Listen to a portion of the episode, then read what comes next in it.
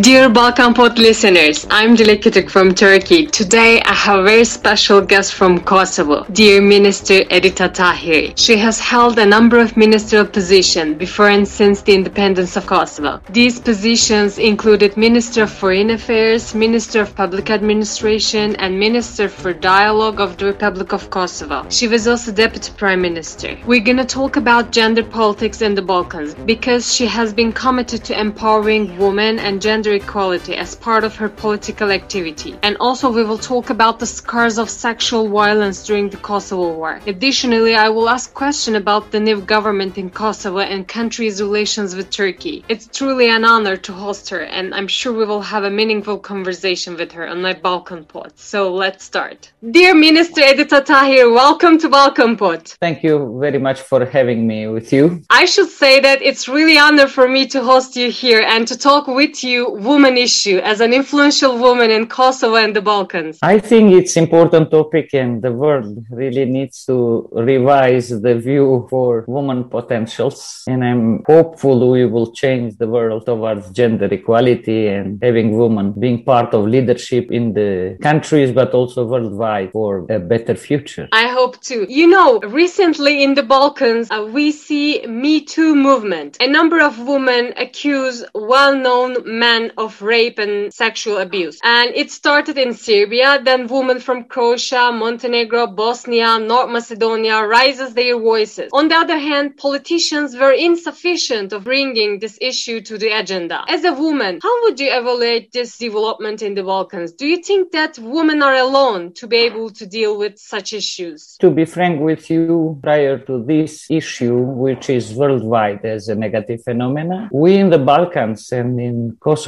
we still deal with the rape of women during the wars in Kosovo, Bosnia, and Croatia. And unfortunately, the international justice has not yet been established while the perpetrators are still going unpunished. So for us who have gone through wars and tragedies, this is a higher priority than, say other negative phenomena that uh, affect the woman agenda and woman issues. So I wanted to highlight the top priority for us is how to make United Nations respond to our constant requests to establish a mechanism which will specifically deal with the rape of women in wars in the world because such mechanism is missing and uh, other crime tribunals have not dealt with this issue. They deal with general issues of crimes against humanity or genocide cases, but we want that uh, rape of women to be seen as a specific dimension of genocides that are happening and has happened in history. Now to come to the campaign of Me Too, I think that it's very positive campaign in terms of raising awareness, in terms of warning the men world to really respect gender equality and uh, respect women as actors and not as victims. And that is also our duty to play a role in society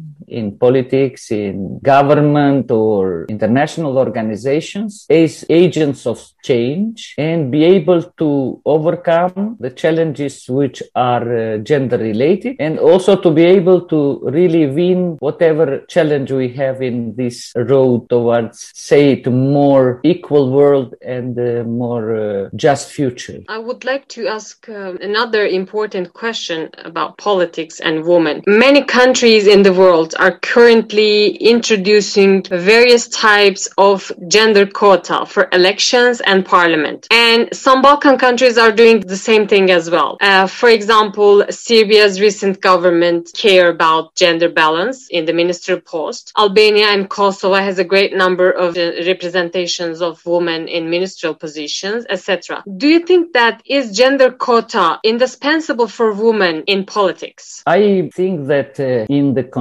conditions when the awareness of society has not reached the highest standards of democracy and uh, there is a still need for philosophical changes towards modern society and leaving behind patriarchal patterns. Quota mechanism can sound artificial, but for time being is the only way to bring women to parliaments, here and there to governments, but most of the governments does not have quota. But parliaments in the Balkans, all of them have quota over 30%. Co- Kosovo is a model in establishing quota, is the first country in the region that established quota in the year 2000. Even before the UN Security Council resolution 1325 was adopted, we moved with quota. I think that the quota made it possible for women to come to parliament, society to be exposed to presence of women in high responsibilities. However, in government, uh, throughout all these years, I'm saying after the end of wars in the Balkans, like 20 years time, we have not seen any sustainability in women's equal participation in government. I think women remain mostly sidelined from government because there is a dominating mentality that power is reserved to men and women are not entitled to. And I believe that our struggle is struggle of gender balance in power sharing, meaning in being equal in decision making in government, in peace processes, informal ne- peace negotiations, uh, etc. But I told you, democracy is also very important in terms of reaching the goals of gender equality. And I think that Balkans lives under the very weak democracies. You mentioned Serbia and also Albania, but I have to say that both of these countries in these years have lived in some kind of,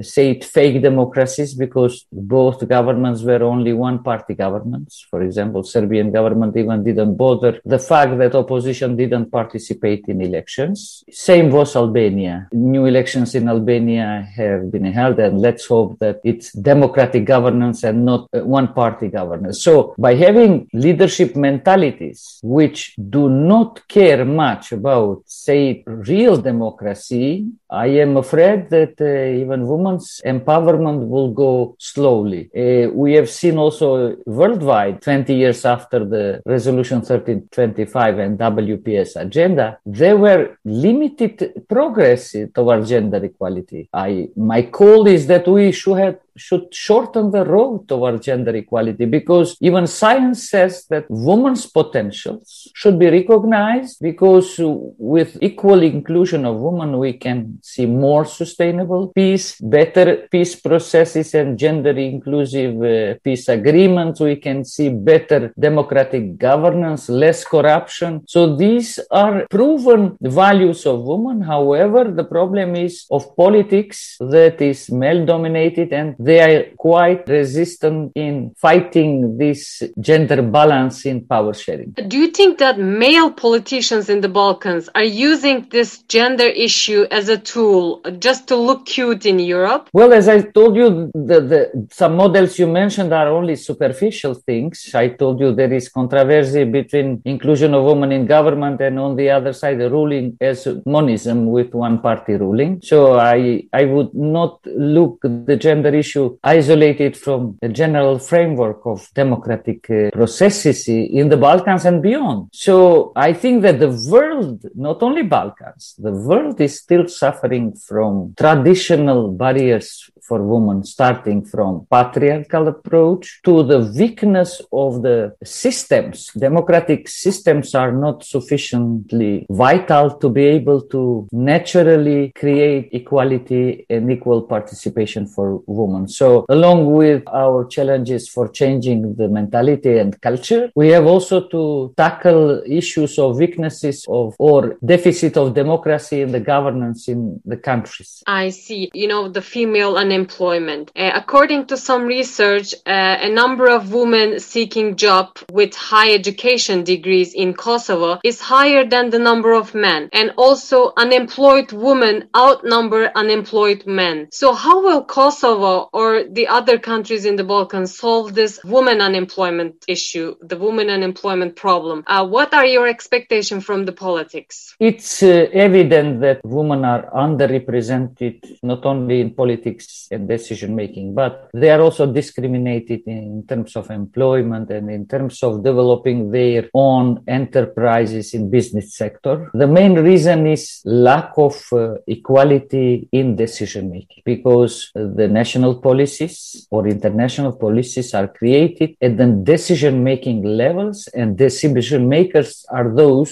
who decide how the processes will go in whatever level we are discussing. So unless woman gets the equal seat in the table taking decisions, I believe that discrimination will continue and that's not good uh, news. So this is the bitter fact. And also we have seen that the pandemics have worsened the women's agenda. Not only more women has lost the jobs, but also violence and domestic violence has grown. And on the other side, women have been at the forefront of the fight against pandemics. So another controversy is there that while women is in the front lines of, of say challenging, working for peace building, for state building, for prosperity, on the other side, they are sidelined when it comes to, to the position of being equally to decide with men. Uh, you were responsible for many different tasks while you were minister. Um, do you think that you contribute to, to women's right, a woman's business life, women's presence in the politics. Shortly, what have you done to attract attention to this problem? Could you give us some examples? Uh, let me say that I was born as politician in the times of occupation of Kosovo by Serbia, in the times of notorious leader of Serbia Milosevic, and under the conditions that my people, the Albanians, who are majority in Kosovo, were suffering all forms of state terror, ethnic cleansing, which at later stage even reached the genocide. I involved in the movement for independence of Kosovo. These are the years 1990, 1991. I involved in the movement for independence to help my nation, to save my nation, to get free from occupation and to be able to decide through self-determination its future. And our future is today reality. So Kosovo is independent state. Your country, Turkey, was among the first to recognize it after United States and some Western allies recognize. What I want to say that when I entered the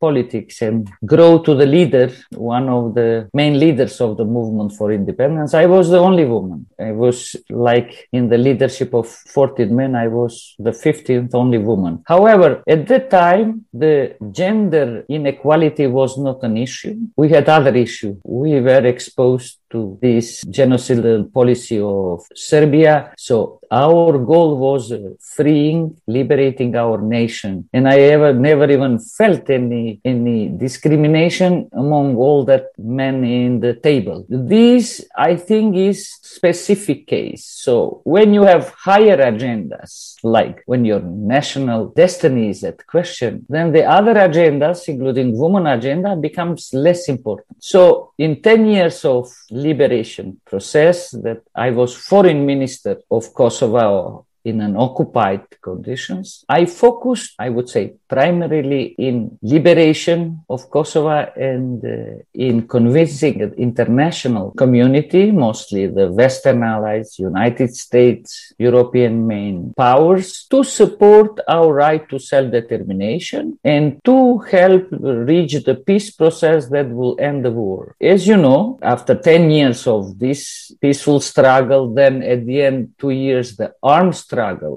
of Kosovo for independence, we succeeded to have international peace conference, which failed because the Serbian side didn't sign the agreement. And then the United States and NATO used the force to make peace in Kosovo through military intervention in bombing Serbia. And that was the epochal achievement that Kosovo ended the period of occupation and oppression and stepped into freedom. And later in 2008, we became became independent state. And I don't know if you know, after we declared independence in 2008, uh, the International Court of Justice in 2010 ruled that Kosovo's independence was legal. It was in uh, accordance to international law. I'm telling you this shortly, this historic journey we had, very difficult, with many killings, many raped women, many missing people, were our main agenda. And if you would ask me what I have done for women at the time, I only have been working to empower women to become a player in liberation and independence process. So within a movement, we had this women's branch called Women's Forum. I gave my support as a leader to their uh, work and also tried that women's voice also be heard in diplomacy in terms of showing that in Kosovo not only men are fighting for independence but women and men together hand by hand were fighting for independence. So at the time i dealt with mobilization of women to struggle for independence. I cannot say that i have done something specifically women's motivated uh, actions. No it was my nation a danger. So I was working for my nation. After the war, Dilek, then things changed. When peace came to Kosovo, we were free nation. Then I moved to support gender equality, and in my agenda, I included women's agenda as well. So while working for state building, I also started to work to empower women because I saw that after the war, there was harsh tendency to marginalize women. We were sidelined, not me personally because I already have been a, a, figure with credibility, but the others were sidelined. So that is how when myself as politician and some other politicians and women from civil society created this grand lobby of women of Kosovo and succeeded to establish quota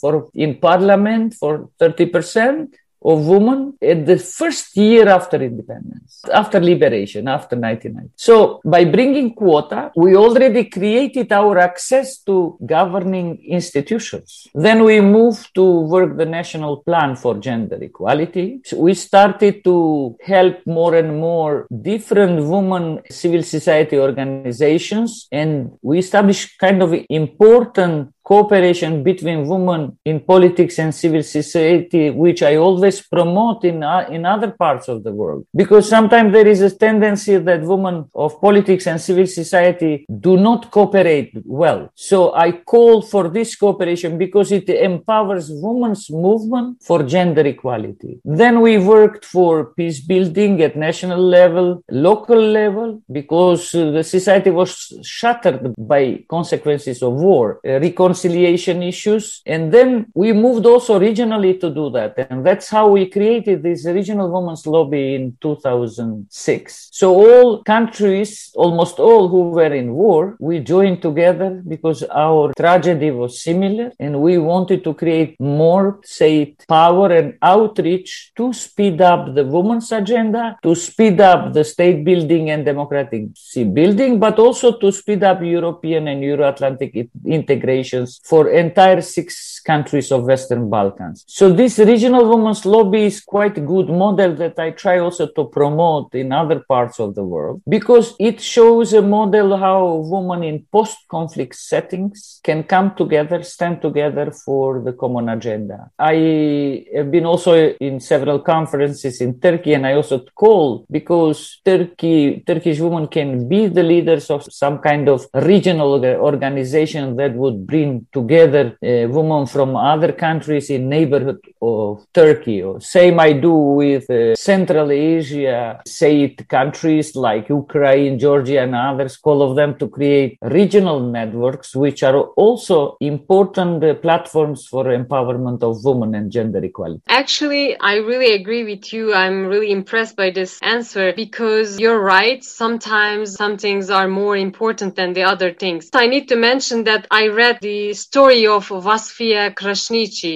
who was raped during the war, Kosovo War. It was really heartbreaking and tragic story, actually, I read. Vasfije is one of the over 20,000 women raped during the war in Kosovo. And I myself, although a politician at that time was deputy prime minister of Kosovo, mobilized the popular petition in Kosovo and uh, organized it with uh, women from civil society. So for the first time, Kosovo society somehow broke the taboo of accepting that the phenomena of war rape happened in Kosovo. So we not only made citizens to sign and to our nice surprise, men more signed than women signed petition seeking international justice for raped women in Kosovo.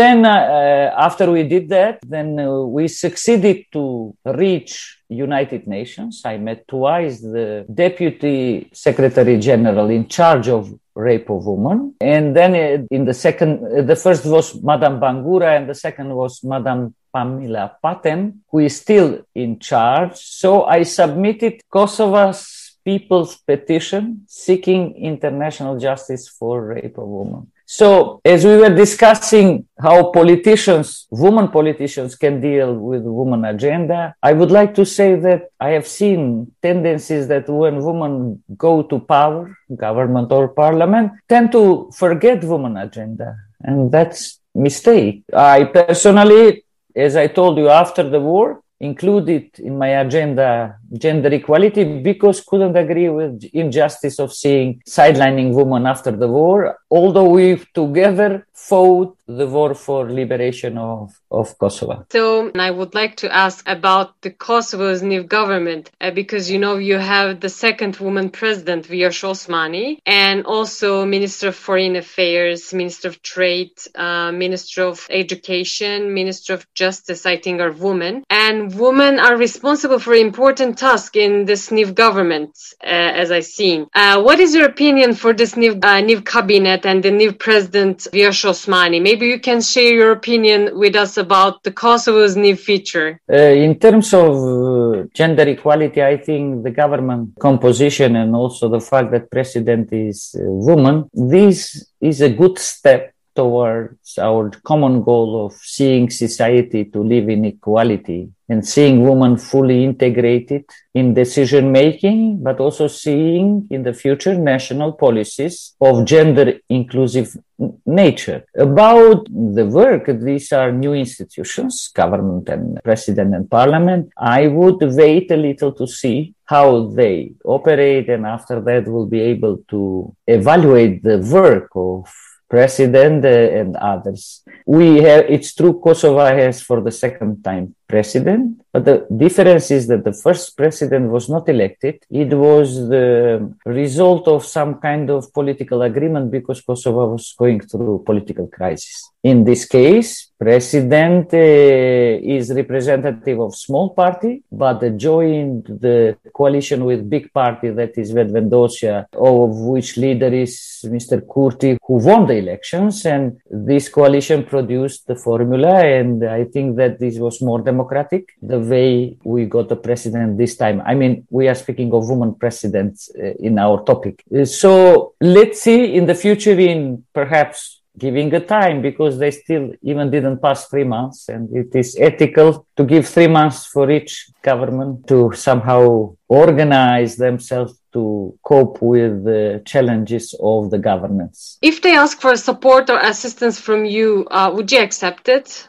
Of course, dif- depend on, say it, uh, sort of assistance they would ask. Look, uh, I have been decision maker all my life in 30 years. So after being decision maker, I only can accept roles as decision maker, cannot go in the roles which would put me in advising position because it, especially my area of expertise comes from conflict resolution, peace processes, diplomacy. And once you are uh, in such difficult task, especially peace negotiations with former enemy Serbia, that I was member of the Kosovo delegation in the Rambouillet Peace Conference, which helped ending war through mobilizing NATO intervention. I was also seven years chief negotiator on the European Union facilitated dialogue or normalization of relations between Kosovo and Serbia. So my expertise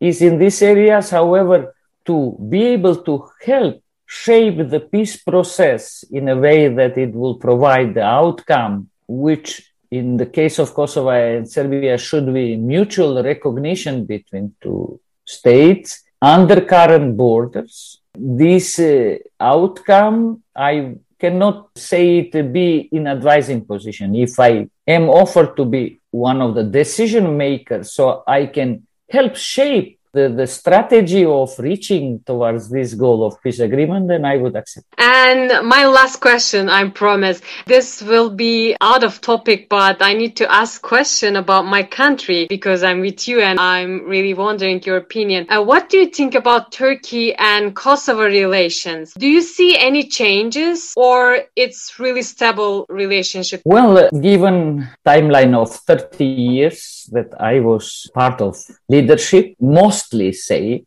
especially in the times of occupation, the Turkish uh, support for Kosovo have been different in different phases. In the times of occupation, we have not seen much direct support of Turkey for Kosovo because Turkey's historical links with Serbia and Yugoslavia very strong. The Turkey has changed the position towards 97, so six, seven years after the occupation of Kosovo, when genocide in Bosnia happened, when Turkey saw the real face of Serbia and Milosevic, and when NATO moved to intervene in the Balkans, and Turkey, as a part of NATO, really was very good partner. From that time, I would say 97 and 8 onwards, Turkey has been a great supporter for Kosovo, mm-hmm. including recognition of independent state. We have good cultural and economic cooperation, and Turkey also helped some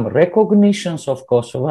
As I know, it was Pakistani recognition of Kosovo and Egypt, influenced by Turkey and Turkish leadership. Dear Minister, we are out of time, so thank you for accepting my invitation and sharing your time with me. Um, I learned a lot, really, and I wish you all the best. Goodbye. Thank you, Dilek. I also wish you a lot of success in this mission. Very important to continue to progress in our goals towards not only gender equality, but towards a just, prosperous, and sustainable, say, peace in the world. Thank you. I will try to do my best. Dear listeners, see you next week, same day and same time.